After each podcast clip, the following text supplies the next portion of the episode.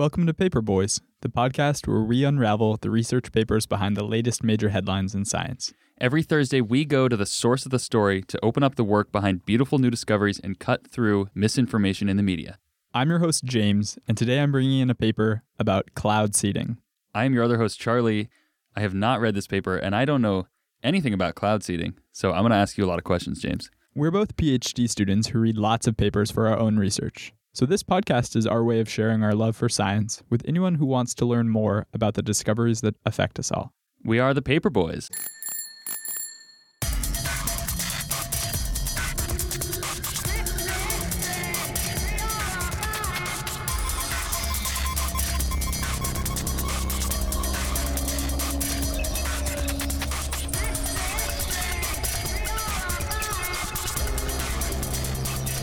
Okay, James, you say that you have a paper about cloud seeding, which I don't really know what that is, but I'm sort of struggling to think of why clouds would be in the news. So, with a lot of the discussions about climate change and global warming, people have been talking about drought in the US and especially for places like sub Saharan Africa and the Middle East, where there are large populations who could be greatly impacted by it. Oh, okay. And so, cloud seeding is one idea that people are using as a way to combat drought in these places. Really? So is it literally like creating clouds? It's literally like creating clouds. Wow. And so today is a little bit of a different episode in the sense that I have two papers. Cloud seeding is an interesting phenomena. And so uh, when I was doing some research, I found two that talk about the mechanisms.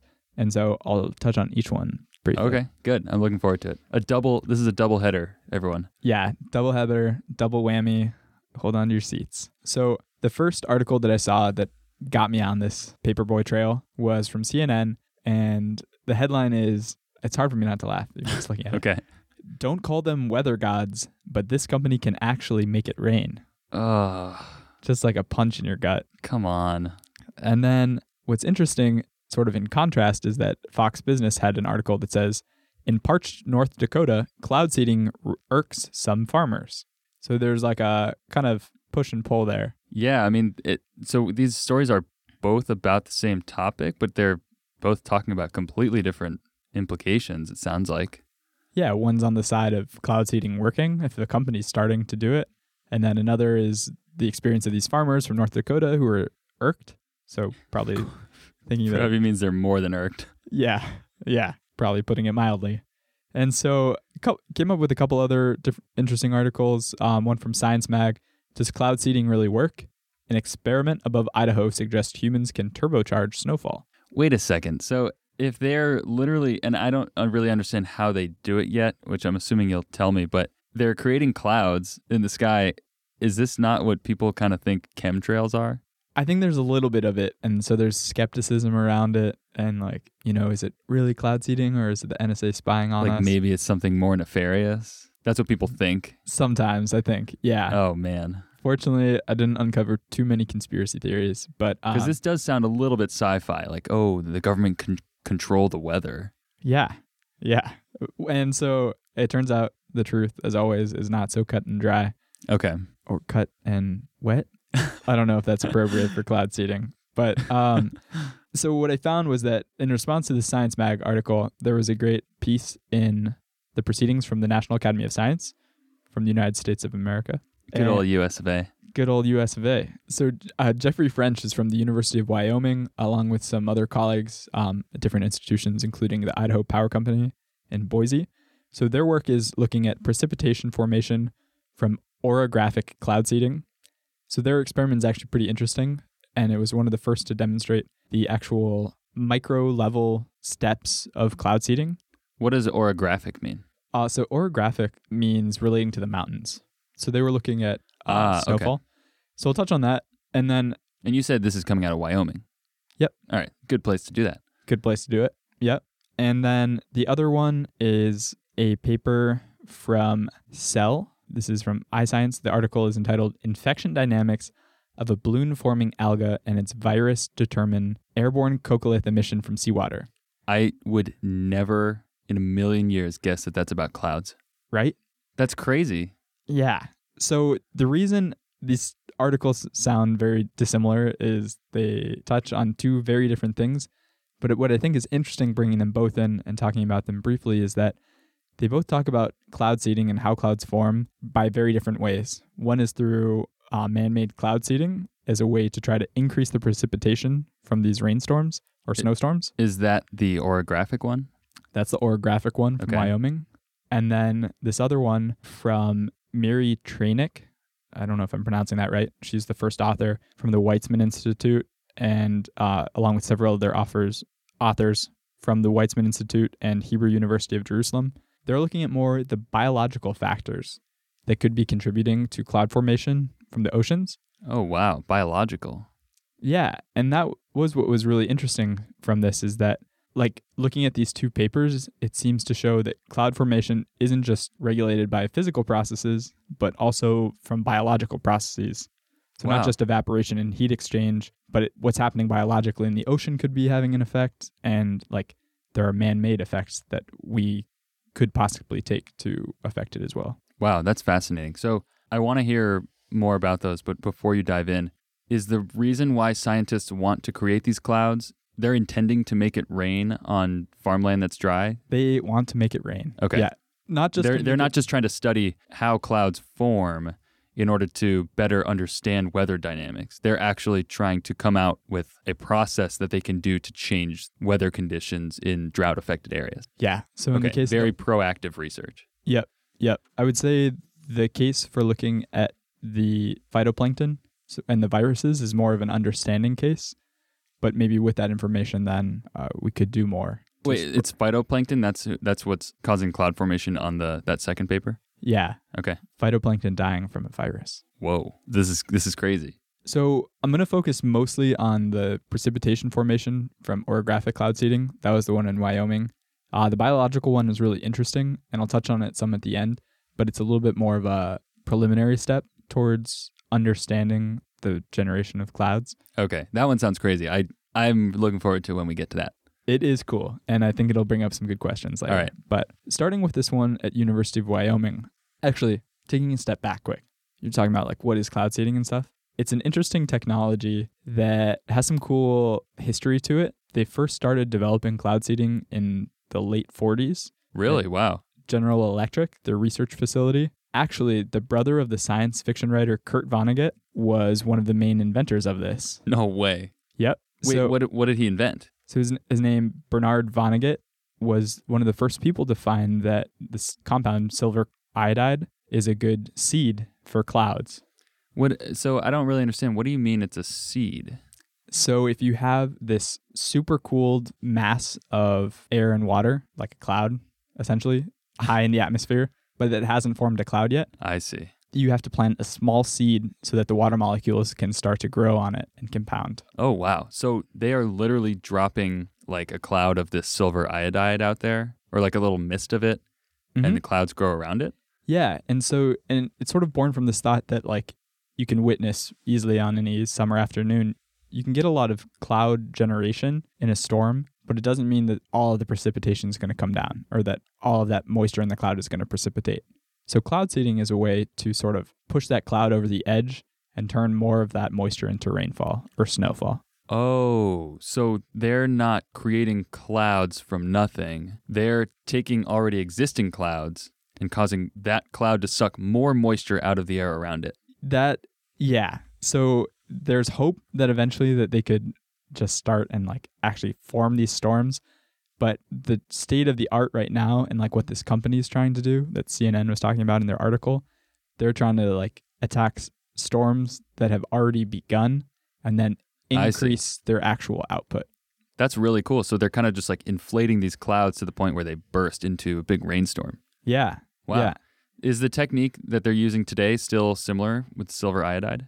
Yep. So they're still using silver iodide today. Quick side note for anyone who's read Cat's Cradle by Kurt Vonnegut, many people say that his brother's invention of or finding of silver iodide as this cloud forming molecule led to his creation of Ice Nine, which is like this uh, weapon of mass destruction in the book. Whoa, no Great way. read. Uh, So I thought Wait, that was so fun does that mean- It's one of my favorites. This cloud seeding technology is potentially very dangerous, or was that, That just Kurt question. Vonnegut's interpretation? That was Kurt Vonnegut taking it in a more sci-fi direction. Okay, That is a big concern because you're essentially just dropping silver across Well, know, is a concern. nature.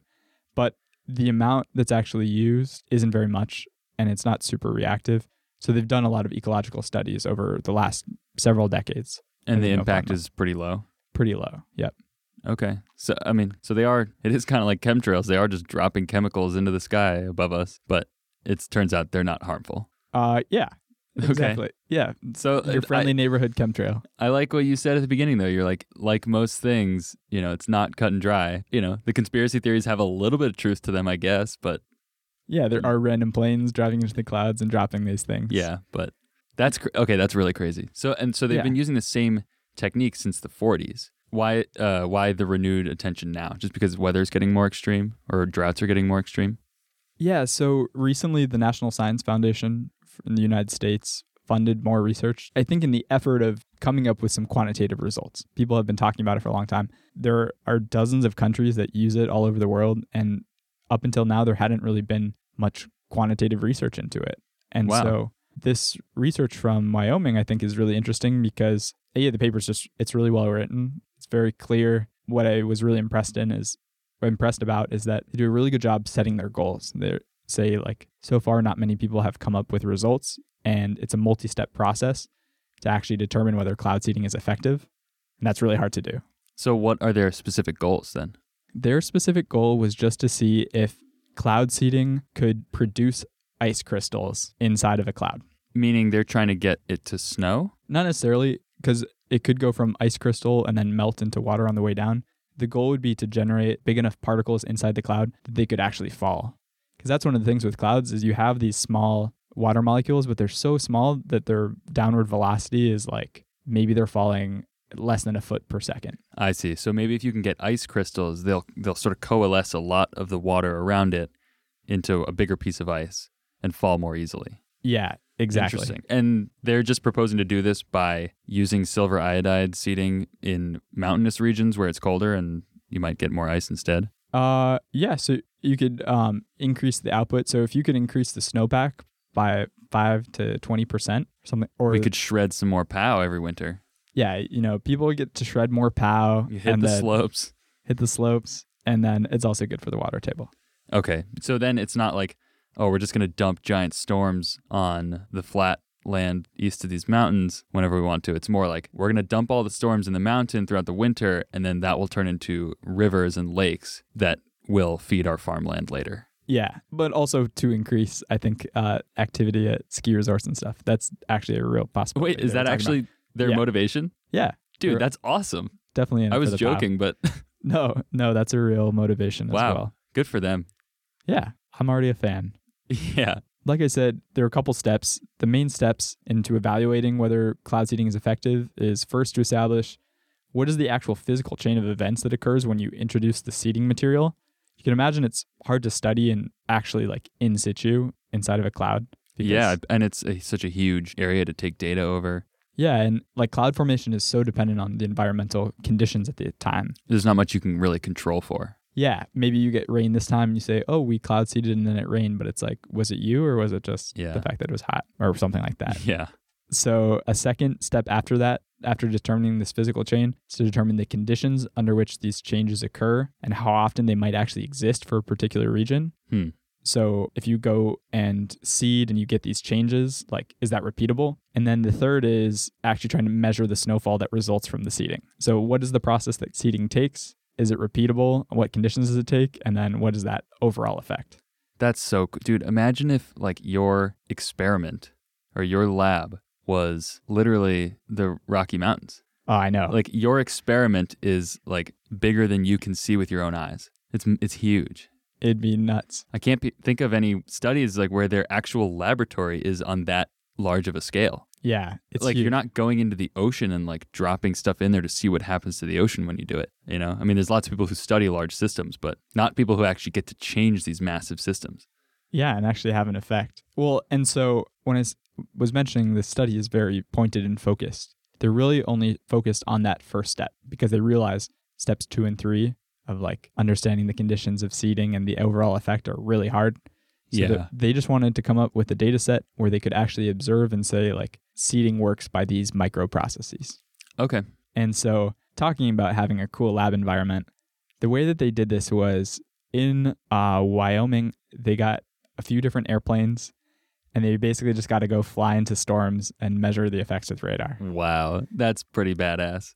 And so, These people must be pretty tough. yeah, yeah, I think these guys are pretty tough and they are probably having a lot of fun. Oh, I bet. Like writing the paper was probably not nearly as fun as actually going and flying into these storms. I know.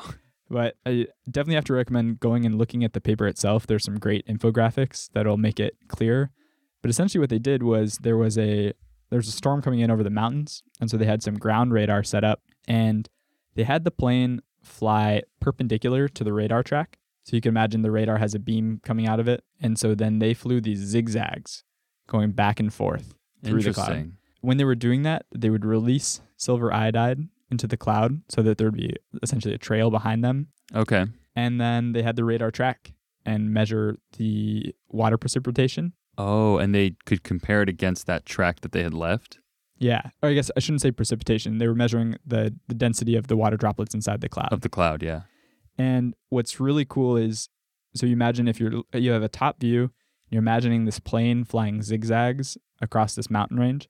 The radar tracking the water particles came up with these exact zigzags by No measuring way. the precipitation. Like Yep. these regions of higher density that follow Or- that yeah. same path. Yeah, exactly. Oh, And that's so cool. so it's really Is there a elegant. picture of this? Yeah, it's really elegant the way that they set it up in the paper because you can see that the experiment and the data very clearly show what their hypothesis was. Like it was very well set up. Wow. So James is showing me this picture right now. It's completely unmistakable. Yeah, yeah, you can see There's no way it's a coincidence. there's a heat map that corresponds. They call it a heat map. It's actually Like a moisture mat. Yeah, like an intensity map showing the the density of the of the water particles. Um, over it's actually this region in uh, Idaho, but yeah. That's fascinating. So is that the whole experiment that they run for this paper? So they did that, and then they actually had another plane fly through and take measurements after they had done the cloud seeding to analyze the particles themselves and get some more qualitative measurements of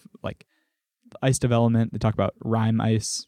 Okay, so different more taking like the first measurement was a radar from a distance taking a measure like like the way Doppler works. Yeah, Like when you get your weather report on TV. Now what the second plane does or the second set of data is like we're going to go into the cloud and get a more precise measurement of what that Doppler was showing us. Yep. Yep. So what came of that second plane flying through it? Was there like an interesting result that fell out of that? Yeah, so essentially what they were able to find was that within 30 minutes of releasing the silver iodide in the cloud, they were able to see these seeding signatures. And the concentrations of these ice crystals and the development of essentially like these snowflakes inside of the cloud were two to three orders magnitude greater than the values consistently observed outside the seeding lines. Wow, 2 to 3 orders of magnitude? Yep.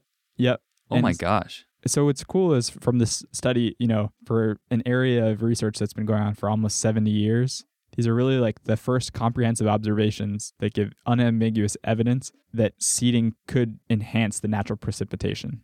I'm I'm just amazed by that 2 to 3 orders of magnitude number because it almost frustrates you when there's a drought, there's no rain falling. I mean, there might be clouds in the air, but there's no rain falling. And when you hear that number, it makes you realize, wow, there's actually so much more moisture in the air than what is actually falling in rain. Like if I knew Yeah. if I knew that, then I'd be pissed off if I was a farmer with this like dying field. I'd be looking up at the sky and just knowing there's tons and tons of water that's there that's Yeah. just not falling, you know?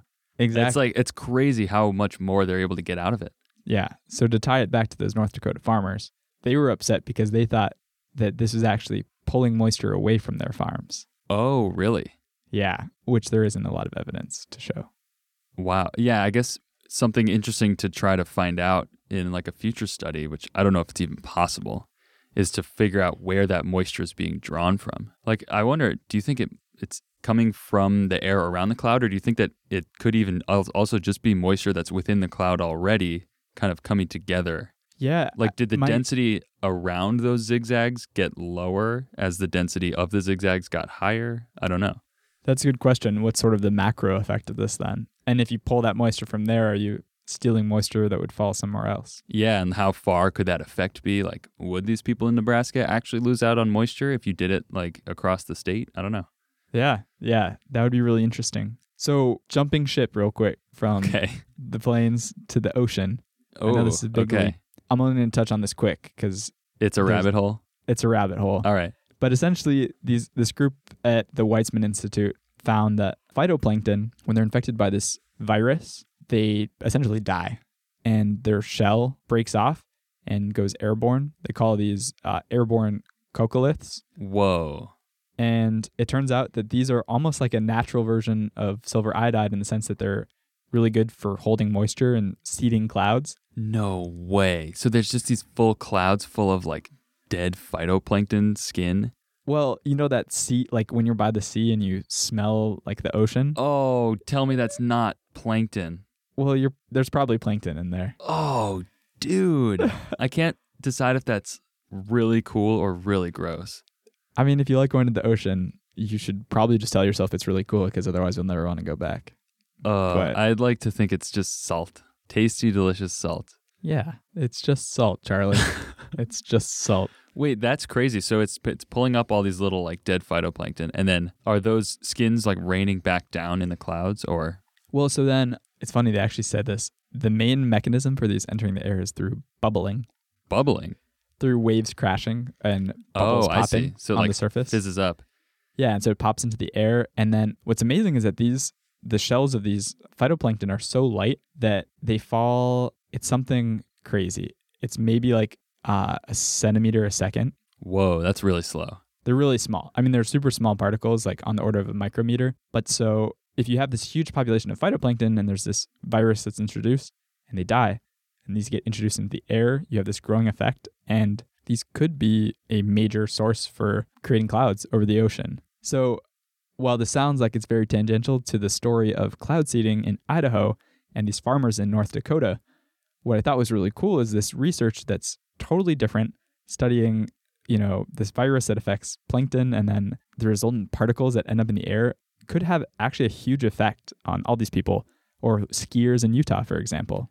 Wow, that it's like two completely disconnected things you would never think to connect. It makes sense why that paper is in Cell Journal now. Yeah. But And- so what I'm wondering is what the connection with the virus is. So is that just saying that they would introduce a virus to the phytoplankton, or is this virus something that naturally happens to these phytoplankton? So this virus is something that naturally happens in the phytoplankton. In the case of the article, they introduced it artificially so they could study it versus a control case So they just got permission to like kill all these phytoplankton? in a lab. Oh, In a lab. okay. I see.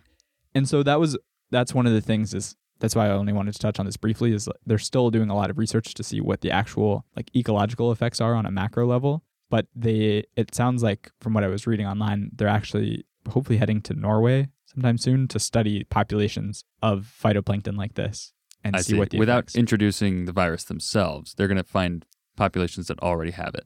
yeah, Okay. I couldn't even speak to what the ecological effects would be of introducing a virus like that. Yeah. Well, it. I mean, sounds like your mosquito episode of a, a couple weeks ago, where There's a lot of ethical yeah, questions. it's a huge ethical question. There is like, are we willing to kill off an entire species of something that's just like not even on our radar as humans? So like, that's the huge ethical question. Is like, would you kill off an entire yeah, population like that? and it, it does sound like this virus does occur naturally and it does happen at times that you get this like a large bloom of these phytoplankton and they'll die off pretty quick so maybe that has some effects but it'll be interesting to see that and trying to tie this all together diving into these articles i just thought it was really interesting how much we still need to learn about the generation of clouds it's a huge effect and clouds clouds have a major effect on the climate throughout the whole planet and we still know very little about all the factors that go into their generation Yeah, it's incredible that we're only starting to unlock that stuff now. But it's also really cool that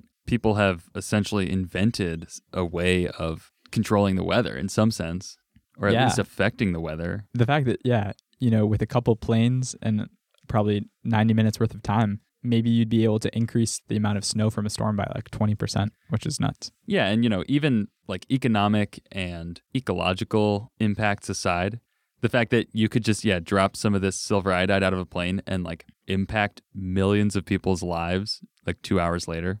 Yeah. You know, like a bunch of people are going to get rained on. Like maybe that won't change their lives, but like you could actually just cause a storm. Yeah. Well, even when I was doing research for this, uh, there were some articles saying that China during the Olympics, they did this thing called like anti-seeding. So you can No way. yeah, to keep it from raining during the Olympic no Games. way. Yeah. That's Isn't that crazy? Crazy. Man, I makes you wonder if there's like an analogous technique for smog or something.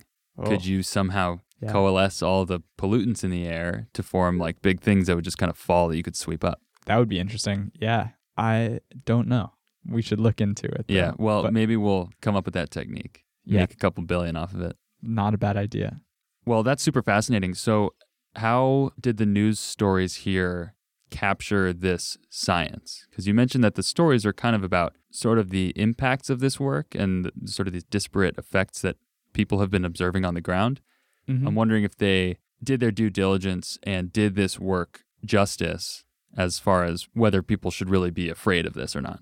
I think they did a good job of pointing out the history of cloud seeding and the research that's been done to show that while it, it's a good question to ask if it would be damaging to the environment, they've looked at different factors. And so it's nothing to be super scared of from what we know so far. You know, that could always change, of course. Yeah, and like we've been doing it for 70 years, so if it was damaging the environment, we'd probably know by now. Uh, yeah, yeah, hopefully. I think both of the articles that I mentioned, like from CNN and uh, Fox News, they were like pretty clickbaity. Yeah, that CNN one had a kind of a silly title, right? Yeah, seeing if the company can actually make it rain. And the one in North Dakota, really, the main takeaway it seemed like was just that there wasn't this research. So Okay. it was cool to see from those then that the group from Wyoming that published in the Proceedings of the National Academy of Sciences, like, took a very good first step in quantifying this and getting the word out and talking about also like what the next steps would be. And then the articles I saw talking about the algae, I thought they did a good job describing what the experiments are and, you know, really coming up with this broader perspective of the mechanisms that generate clouds and biology being one of them. Cool. Well, that that's good that they were able to capture all of that. I mean, there's so many elements to this story. There's like that really human element, like you mentioned with the farmers, and then there's the really scientific element, which is published in Cell Journal, and uh, it's a very cool topic. I'm glad that you brought it in yeah, it was an interesting read, and I'm really curious to see where the research goes. for sure. So, folks, normally it would be time for our grad student highlight, but unfortunately, we don't have one this week.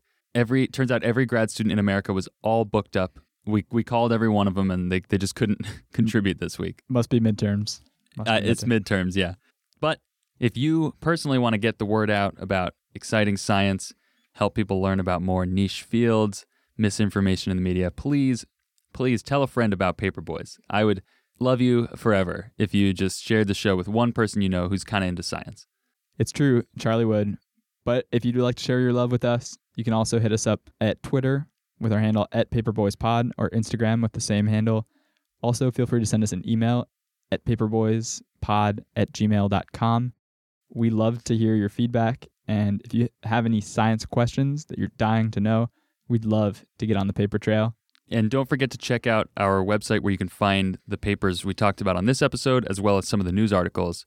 That's paperboyspodcast.com. All the links will be there. Join us again next week for another exciting edition of Paperboys. Thanks for listening.